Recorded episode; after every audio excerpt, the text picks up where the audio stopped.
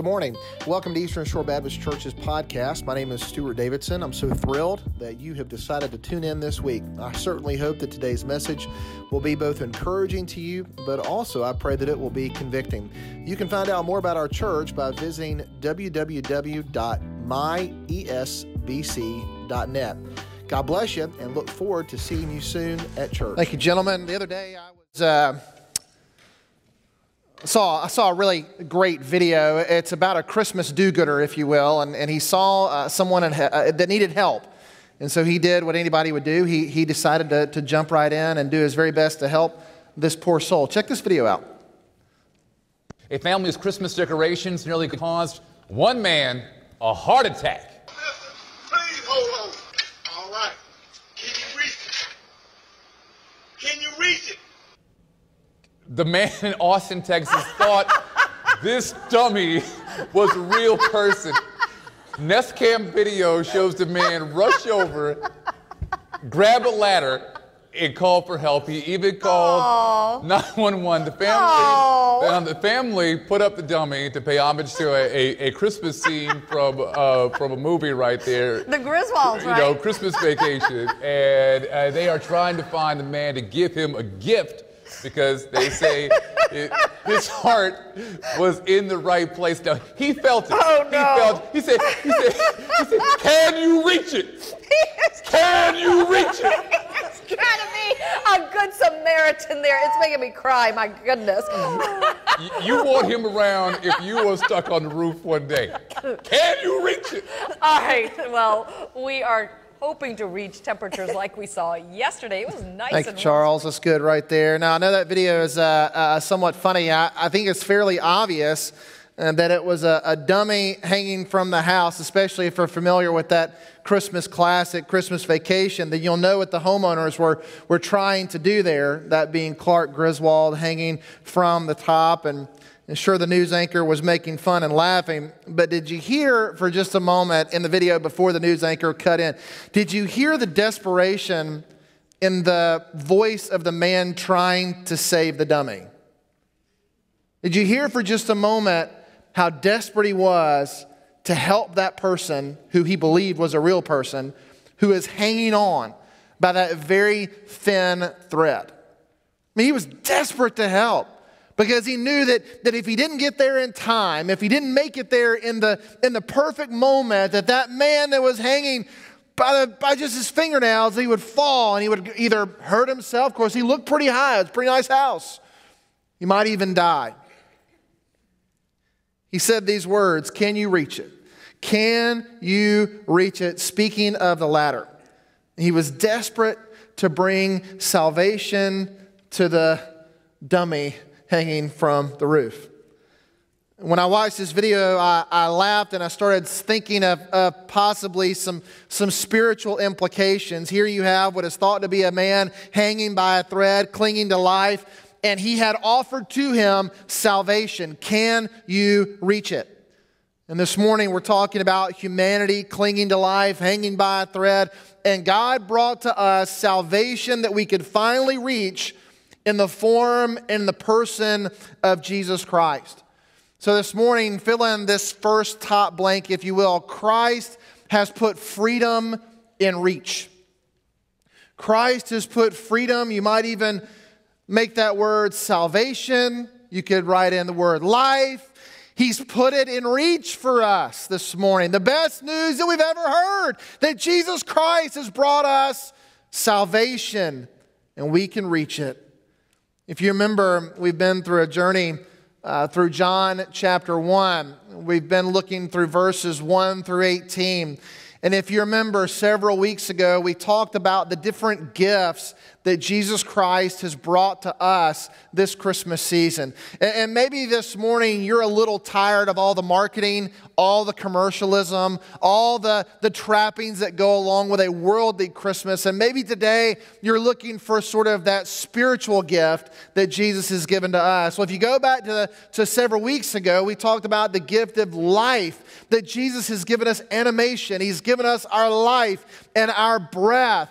The second week, if you remember, Tony had this great big uh, adult choir presentation. Our youth choir was up here. Uh, we just sang about light not once but twice here this morning. Jesus brought to us illumination, He brought to us the light. The fact that we can now see in the darkness, that we can now look into ourselves and see that we are sinners in need of a Savior. Last week, we talked about the deep truth that Jesus Christ came to the world to give us love. He brought to us affection.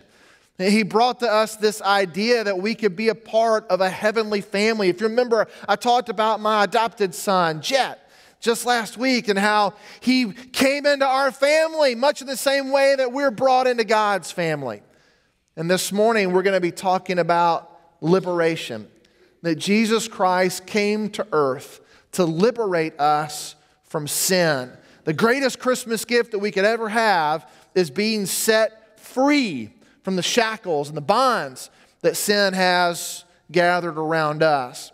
And so this morning, I want to start reading out of John chapter 1. You can look in your Bibles, verses 14 through 18 this morning. I'm reading this morning from the English Standard Version, the ESV. Verse 14 says this And the Word became flesh and dwelt among us. And we have seen his glory, glory as the only Son from the Father, full of grace and truth. Verse 15 John bore witness about him and cried out, This was he of whom I said, He who comes after me ranks before me, because he was before me. Verse 16, Uh, for from his fullness we have received grace upon grace. For the law was given through Moses, grace and truth came through Jesus Christ. No one has ever seen God, the only God, who is at the Father's side. He has made him known. Three really simple points this morning that you can take away and hopefully remember. This Christmas, remember that Jesus is approachable. Remember that Jesus is approachable. That taken from verse 14. And the Word became flesh and dwelt among us. The summer residence of the Queen of England, maybe you didn't know this, is Balmoral Castle in Scotland. It was uh, several occasions during the summer when Queen Victoria would often go to her summer home. And Queen Victoria, if you've ever done any readings on her, she would often get very tired of the trappings of being queen. She felt that being the queen was sometimes very stuffy. She was always having to be so prim and proper. She was always trailed around by palace guards. And so when she would go to her summer home at Balmoral Castle, it was not unusual for Queen Victoria to lose the garbs of being the queen, and she would place on herself these old, tattered, sort of uh, third rate uh, clothing. And she would walk out with her bodyguard, who by the name was John Brown. John Brown was the queen's bodyguard. And she would leave and sneak out of the castle walls because she just wanted to be a normal person. She wanted to be part of the regular, everyday folks. And so she would walk in and around the towns and she would spend time with the people, and none of those folks would ever know that she was actually the Queen of England, Queen Victoria. As John Brown, her security guard, recounts one of the stories, she was out in the streets and it had been raining and she had slipped and fallen and he was trying to raise her up and there was a peasant boy who had a cart and he was trying to get the cart through the roads. And all these people are around. And this, this young peasant boy he, he saw the queen laying on the ground and he said why don't you get out of the road you old stupid woman? That's a true quote. John brown was immediately offended by this young man's tone, by this young man's words, as many as of us would be offended by that. And he said, Boy, don't you know that this is the Queen of England?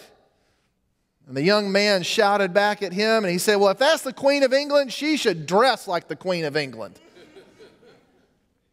And Jesus, when he came, did not come dressed as a king. The scripture even tells us that while he was in the world, and although he made the world, that the world didn't recognize him. They didn't recognize him because he came in such a humble manner. And his contemporaries didn't know him. People didn't recognize him, and others tried to have him destroyed. Herod did his very best to kill him, but he couldn't. The same is true today, by the way. People still try to not recognize Jesus. They, they don't want to receive Jesus, and some are even trying to blot Jesus out from the history books. Have you ever wondered why Jesus came so low?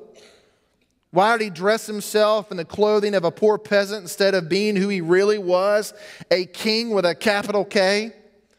Jesus came low so that we humans could approach the throne of grace with confidence. He came low that so we could have a relationship with the Most High. Isn't it beautiful that when speaking of Jesus coming to earth that John tells us that he became flesh and that he dwelt among us. John says that he personally beheld the glory of Christ. John tells us that he lived with Christ that he personally knew Jesus. He saw Christ's glory. He knew that Jesus was the eternal Word made flesh because he saw Christ. He saw Christ's glory himself. Isn't it a marvelous thing that the creator of the universe came to live with us? Which means that he came to see the very worst parts of who we really are. I'll confess, you see the very best parts of Stuart on Sunday morning. Oh, you see me dressed up. You don't see me walking around in my sweatpants, in my slippers, in my tattered up t shirts. You don't see the embarrassing parts that my kids don't ever want me to talk about while I'm up here on stage. You don't see me with a, a, five o'clock shadow. You don't see me when I can't get my words out right or, or maybe when I lose my temper. The only time you see me is when my kids run up here on stage and they give me a hug, and boy, we, we produce this picture, don't we? Oh, boy, Stuart is a loving, caring, doting father. All that's true.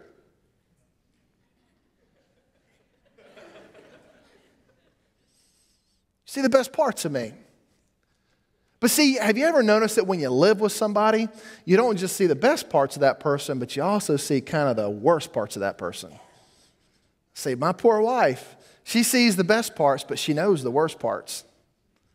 She's seen those times where I say things I shouldn't say, I do things I shouldn't do, I don't treat my children the way they ought to be treated. She's seen me when I'm healthy and strong, and she sees me when I'm weak and when I'm sick and when I'm frail. And do you know what? She hadn't walked out yet, thankfully. And she would probably even say that not only has she seen the worst in me and still stuck around, but I've seen the worst in her and still stuck around. And I've seen the worst in my kids and I have yet to kick them out. But that's what it means to, to live with someone to abide with someone. This Greek word that's being used here to dwell means that Jesus sees the best parts of us and loves us, but he also sees the worst parts of us and loves us anyway. He never kicks us out. He never throws us out in the street. He never says, Enough, I've had enough. We've been hanging out with my nieces the past several days. I have a, I have a 17 year old niece. Her name's Mary Emma. She's going to go play softball at the University of Mobile. And we were throwing the other day. Now, I don't know if you know this, but my brother's got three girls. And do you know that sometimes they don't get along? Oh, my goodness. Never seen so much drama. My niece was getting into an argument with my, my other niece, Tate, and they were throwing softballs with each other, and she got so mad and she threw her glove on the ground and she says, Daddy, I am over people. I am over people. you ever felt like that? Well, I promise you this. In those human emotions where we get so sick of one another and we get so tired of one another because we see the worst parts of one another, Jesus sees all that. And do you know what? He falls more in love with us every single day.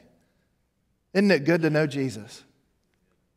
Jesus wants to live with us, abide with us. He wants us to be able to approach Him, to know Him, to speak to Him, to see Him, to dwell with Him. In Jeremiah chapter 29, uh, verse 13, listen to what the prophet tells us. He says, You will seek me and find me when you seek me with all your heart. Isn't it good that we can find Jesus? Salvation and reach. The second point that I want to deliver to you this morning not only is Jesus approachable, but he is also incomparable. You can't compare Jesus to anything else, any other person, any other king, or any other being. In John 1, verse 14, it tells us the Word became flesh, He dwelt among us, we can approach Him, and we have seen His glory. Glory as the only, if you want to underline that word, only Son from the Father, full of grace and full of truth. Brothers and sisters, there is nobody like Jesus. Let me say that again. There is nobody like Jesus.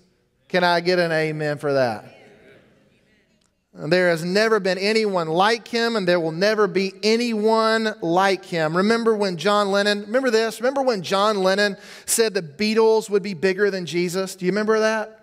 The Beatles will be bigger than Jesus. How did that work out? Well, the band broke up, John Lennon died, and Jesus still reigns. In college, I can remember Tiger Woods' dad. You remember this, those of you that followed golf back in Tiger Woods' heyday? Tiger Woods' father said that, that Tiger would one day be more famous than Jesus. Not quite. And Jesus is still there. I was reading a sermon the other day and came across this quotation. I don't exactly know who wrote it, but I didn't write it, so I'm going to give credit to where credit is due to whoever wrote it. But listen to what he said Jesus of Nazareth, without money and arms, conquered more millions than Alexander, Caesar, Muhammad, and Napoleon. Without science and learning, he shed more light on things human and divine than all philosophers and scholars combined. Without the eloquence of schools, he spoke the words of life as were spoken, never uh, before spoken since, and produced effects which lie beyond the reach of orator or poet without writing a single line. He has set more pens in motion and furnished themes for sermons, orations, discussions, learned volumes, works of art, and sweet songs of praise in the whole army of the great men of ancient and modern times born in a manger and crucified as a criminal, he now controls the destinies of the civilized world and rules a spiritual empire which embraces more than one third of the inhabitants of the globe today. There never was in this world a life so unpretending, modest, and lowly in its outward form and condition, and yet producing such extraordinary effects upon all the ages, nations, and classes of men and women. The annals of history produce no other example of such complete and astonishing success, in spite of the absence of those material, social, literary, and artistic powers and influence which are indispensable to success for a mere man or woman. Jesus Christ is amazing. He's bigger than big.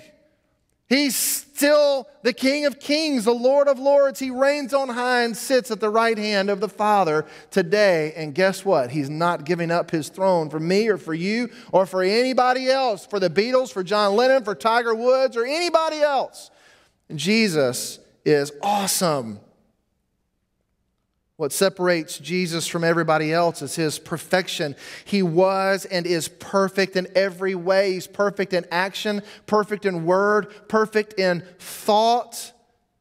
Because of his perfection, he's also glorious.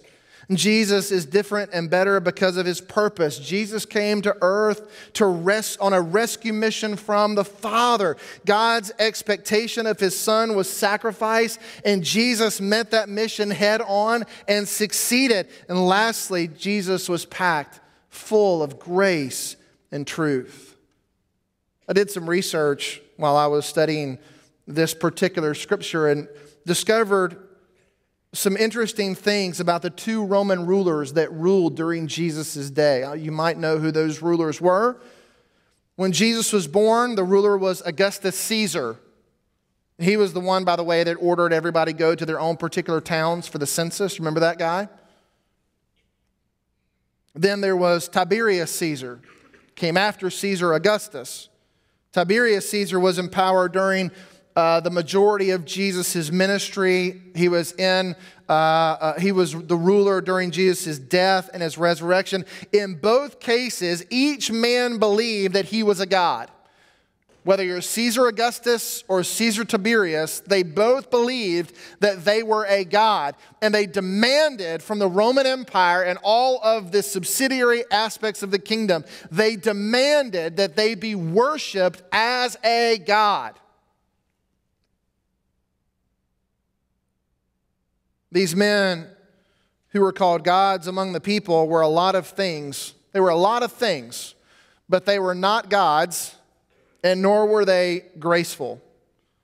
One of the last things about these men, they, it's interesting that each ruler, each particular ruler, tried to write the other ruler out of history. It was not uncommon back in these days for them to lie about their exploits and about their greatness. So if, if, if Augustus Caesar said that he had killed hundreds of thousands of men in glorious battle, it was not unusual for Tiberius Caesar to say, Well, I've killed millions of men in glorious battle. One trying to outdo the other, one trying to be the bigger God, the more great God. And in both cases, if they weren't worshiped, it was not unusual for them to take those that refused to worship them and have them put to death. So again, go back to verse 14 of John chapter 1 and read what John is saying and put it in the context in which Jesus was actually born. And John says that Jesus came full of grace and full of truth. See, the people would have heard that and they would have immediately gone to their current rulers. They would have immediately gone to Augustus Caesar or Caesar, Tiberius Caesar, and they would have realized wait a second, you're telling us this king who's coming to earth of the Almighty God, that he's full of grace and truth. We've never known a ruler who's ever been graceful or truthful. We've only known violence, we've only known lies.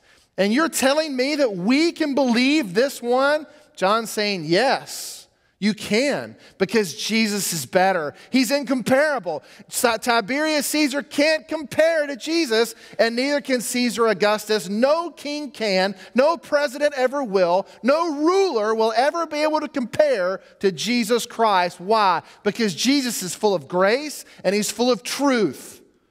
What Jesus says about himself is true.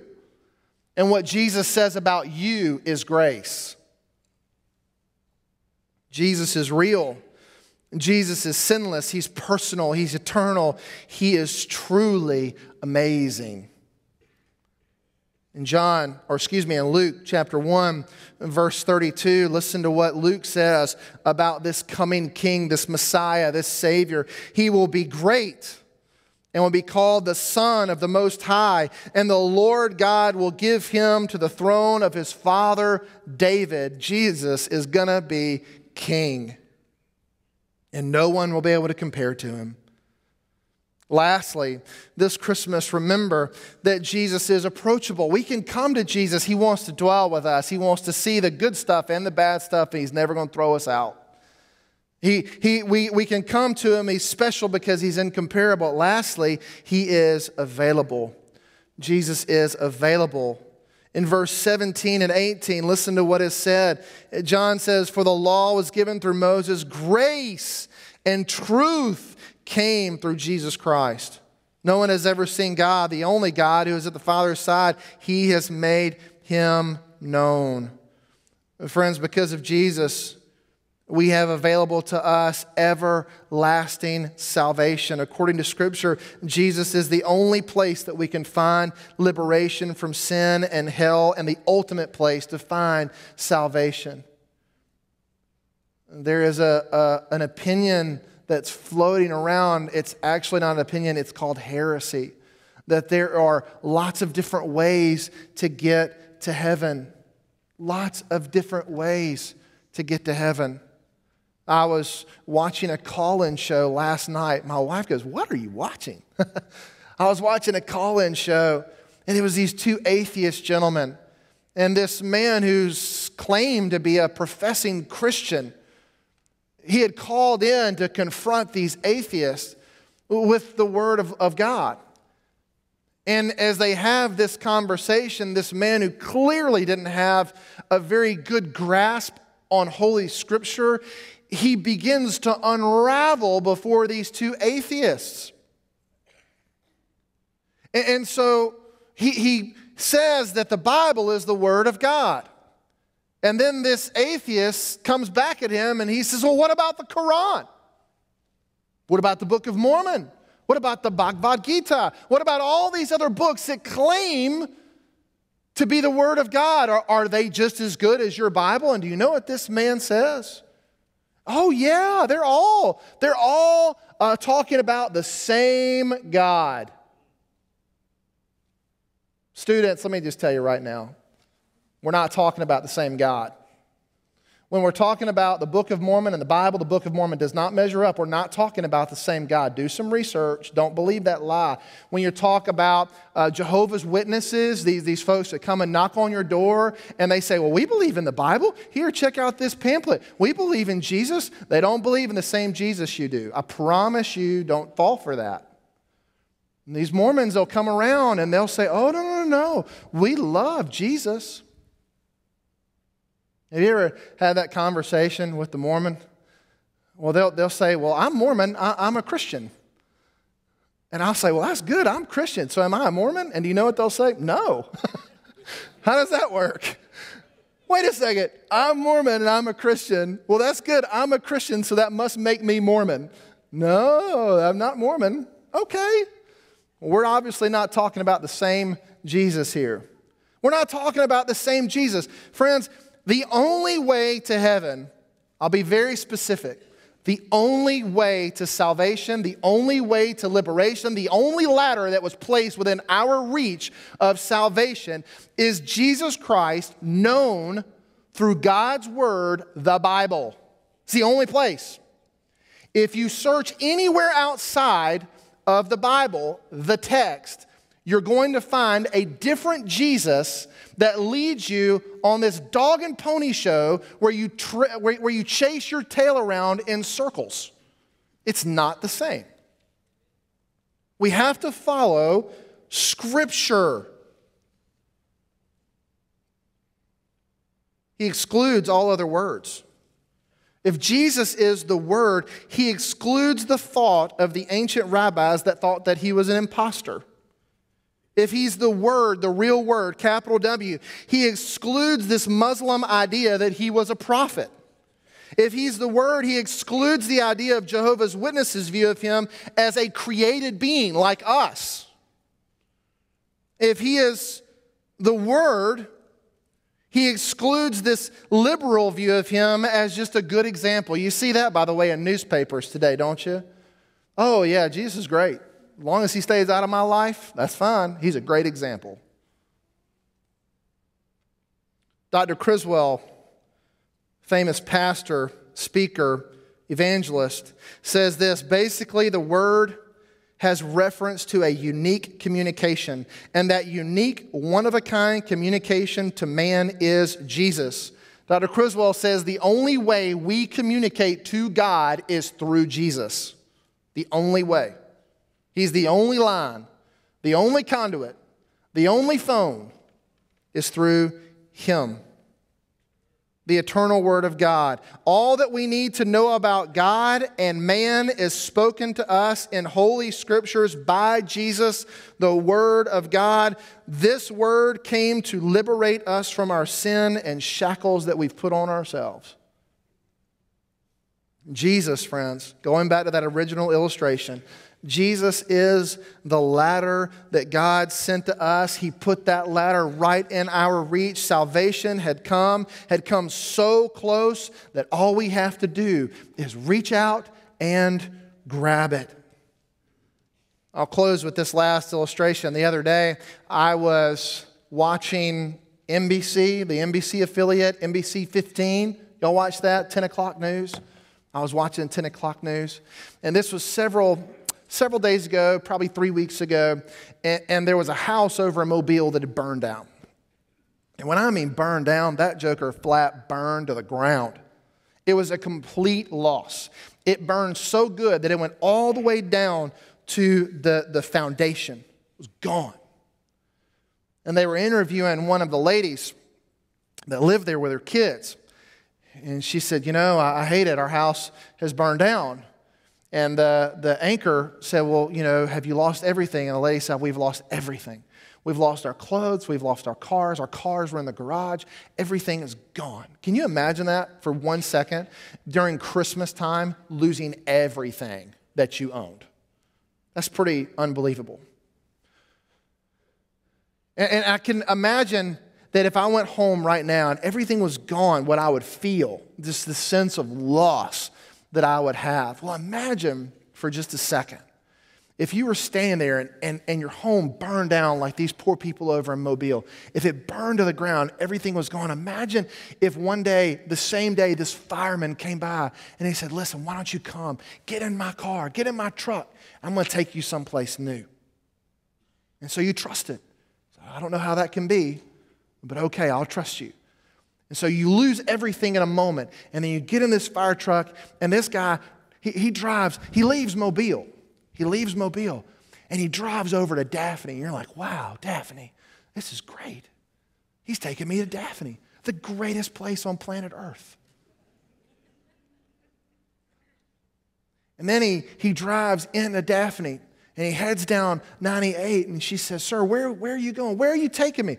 And he says, Don't worry about it. I'm taking you to a great neighborhood. I don't understand, but okay, I'll trust you. So he take, goes down 98, turns off the road, and, and, and, pulls into this beautiful neighborhood. A neighborhood, by the way, that you could never afford before. And we get out of the, get out of the car, get out of the truck. And that fireman says, Listen, this is your new home. And you're like, well, stunned. What? How can this be? My home just burned up over in Mobile. I've lost everything. How can this be my new home? And the fireman says, Listen, don't worry about it. This is your new home. And by the way, in the garage, there's two brand new cars. Oh, and when you walk in, you'll notice that it's completely furnished with all of the finest furnishings that we could possibly find in Daphne. These are not somebody's hand me down furniture. This is not something that's worn out. This is brand new. We just peeled the plastic right off of it. It's brand new. You'll be the first people that have ever sitting in it. Oh, and, and by the way, when you go in, yeah, I see you've got some kids. Okay, that's fine. When they go in, make sure they go to the pantry and the refrigerator because it's fully stocked. And when they go to their closet, they're going to be brand new clothes. There's clothes there for them.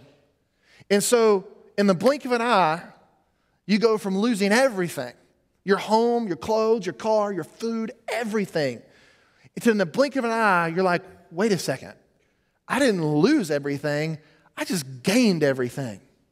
Now, I will say this I know that that sounds hard to believe here on planet Earth.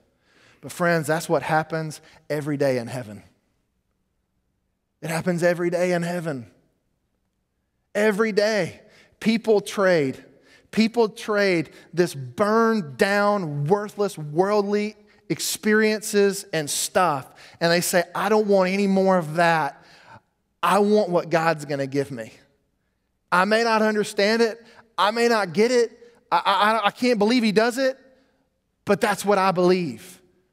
And, friend, maybe today you need to trade that worn down, burned up earthly existence that we're hanging on to.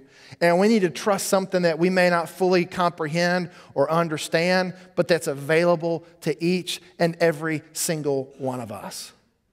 Isn't it great that Jesus didn't just come to say, hey, you're alive? Not only that, but He blessed us so much more than that. He's made available to us salvation, liberation through the cross.